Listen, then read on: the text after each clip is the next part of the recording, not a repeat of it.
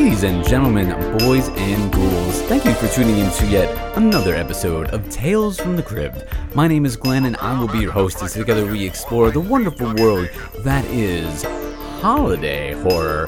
Happy Horror Days. Ladies and gentlemen, this is the second annual installment of the beautiful, beautiful, and I'm going to use that word, word honestly, because I really, really do love this time of year, and I love the very, very specific genre of like Christmas, New Year's, uh, really just any holiday that happens to fall during, uh, like, you know, December and into January. I don't really know if there's a Hanukkah horror movie, but if there is, I'm going to do my best to try to find it and bring it to you.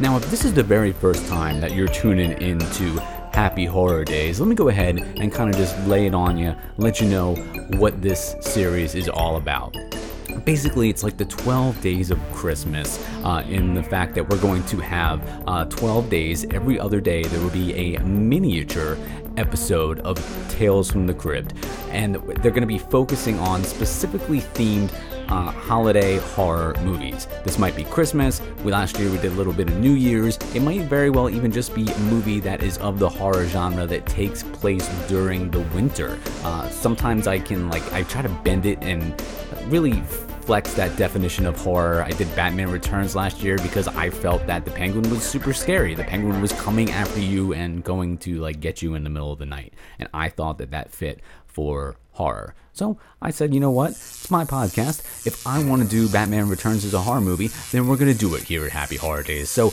I'm really going to try my best uh, to bring you some new and unique fresh movies this year. Uh, there'll definitely be some classics thrown in there. I'm gonna not repeat anything that was done last year. And if you are interested in the in the episodes from last year, just go ahead, subscribe to the the podcast, the whole Preach Network over in iTunes, uh, SoundCloud.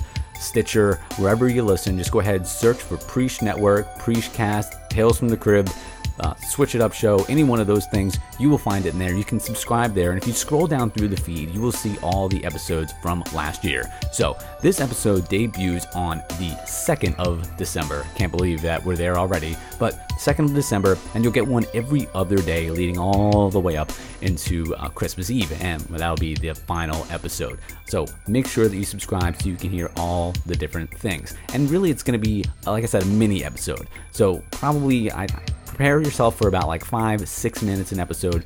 Basically, I'm just gonna go ahead, cover a movie, talk about where you can watch it. We're gonna listen to the trailer, and I'm gonna give you a very brief, spoiler free synopsis. So that's really going to be it. So, with that being said, uh, ladies and gentlemen, let's go ahead and talk about the very first entry here in this second season of Happy Horror Days, and that is going to be Killer Christmas. This was one of the first movies that I saw when I was going ahead and researching some horror movies uh, themed around Christmas that came out this year because I wanted to make sure that I brought you guys some new things, some recent movies. I, I didn't want to keep bringing the same thing over and over again. And Killer Christmas popped up when I was starting to do some research. And, you know, when I, I hadn't heard of it before, and I saw that the rating was actually really high. Over on IMDb, this has a 7.3. So, that being said, I have the trailer queued up right here. I'm going to put the link for where you can go ahead and watch it in the show notes. You can watch this a bunch of different places. We'll talk about it a little bit more after the trailer. So, with that being said, ladies and gentlemen, let's go ahead and check out the trailer for Killer Christmas.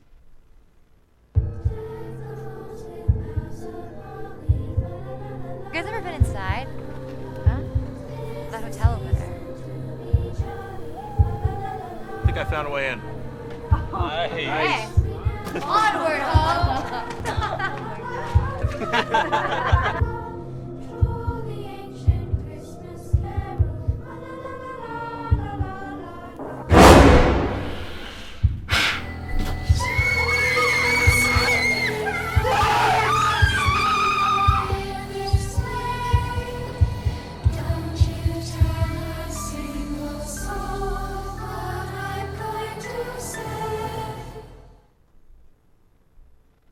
And that is the trailer for Killer Christmas. Now, I gotta admit, listening to that really, really doesn't give you away too much. So let me go ahead and hit you with the synopsis so you have a little bit uh, of an idea of what to be prepared for. It is defined over on Amazon Prime, which is one of the places you can watch it. You actually have to pay for it, it's not included in Prime, uh, but you can watch it on Amazon, you can watch it on YouTube, you can watch it on iTunes, you can watch it on Google Play. It is all over the place. You it's everywhere. Chances are, if you want to be able to watch this, go ahead, search for Killer Christmas, and it will be there. It is defined as a slow burn Christmas suspense horror where six friends explore an abandoned hotel near a Christmas tree lot, only to find themselves being murdered one by one by somebody in a Santa mask. Now, they are very correct when they say it is a slow burn Christmas movie.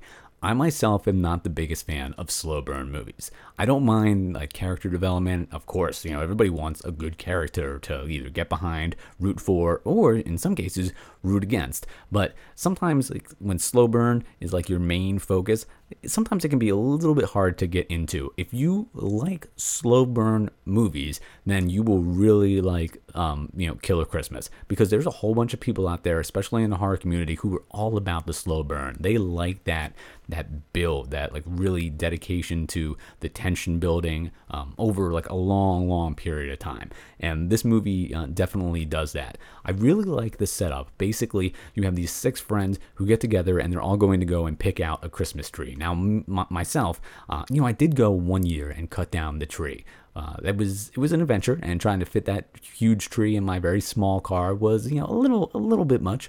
Uh, and now we go and we, we still pick out a real tree, but these friends go to a giant tree farm, pick out a tree, and uh, it takes them a long time to do it because they got to find just the perfect tree, as you do when you're getting a real tree. But they spend so long there that they end up staying past the hours that the farm closes, and it's like in a remote location. So they're stuck. There's no uh, guides to kind of like lead them out. And what's weird is that they actually get back to the car with the tree. But then they see this abandoned hotel where they kind of dare each other. They call it game. They say like, you know, I like I they don't say like I game, but they basically say game, and then they say what, and they're like, you know, let's go in that house. We're gonna go and explore it, or that abandoned hotel. We're gonna go there, and they're like, oh, okay, I guess we have to do it. So then, of course, they go into the abandoned hotel, and that's when we run into somebody in a Santa mask who's coming after them. If you are a fan of slow burn, you will definitely super enjoy this. Um, even if you're not a fan, like you'll you'll you I feel like you can you can get into it. But that being said, this movie does cater to somebody who really likes the slow burn. So if you want something different, if you want something new that you haven't seen before, this is a whole different uh, Christmas movie themed around like a killer Santa uh, for this year. I mean, we've seen Killer Santa a lot, but it's a new movie. It's not something you know that just came out this year. So Killer Christmas, go ahead watch it on pretty much any uh, you know any video service uh, that you would like. It is all over the internet. So I would recommend that you go ahead and check that out. If you've seen Killer Christmas, uh, if you uh, if you check this out, let me know what you think about it over on Twitter. I would love to hear from you. The Twitter handle is at From the Cribbed. I can't wait to get started with more of these episodes, do more happy holidays, watch more new movies, uh, as well as remind you of some of the classics and maybe post some movies out that you know you wouldn't necessarily think are Christmas horror. I'm to do my best to surprise, uh, to break the rules, and to delight you uh, this holiday season. So, that being said, ladies and gentlemen, thank you for tuning in to this episode of Happy Horror Days here on the Preach Network.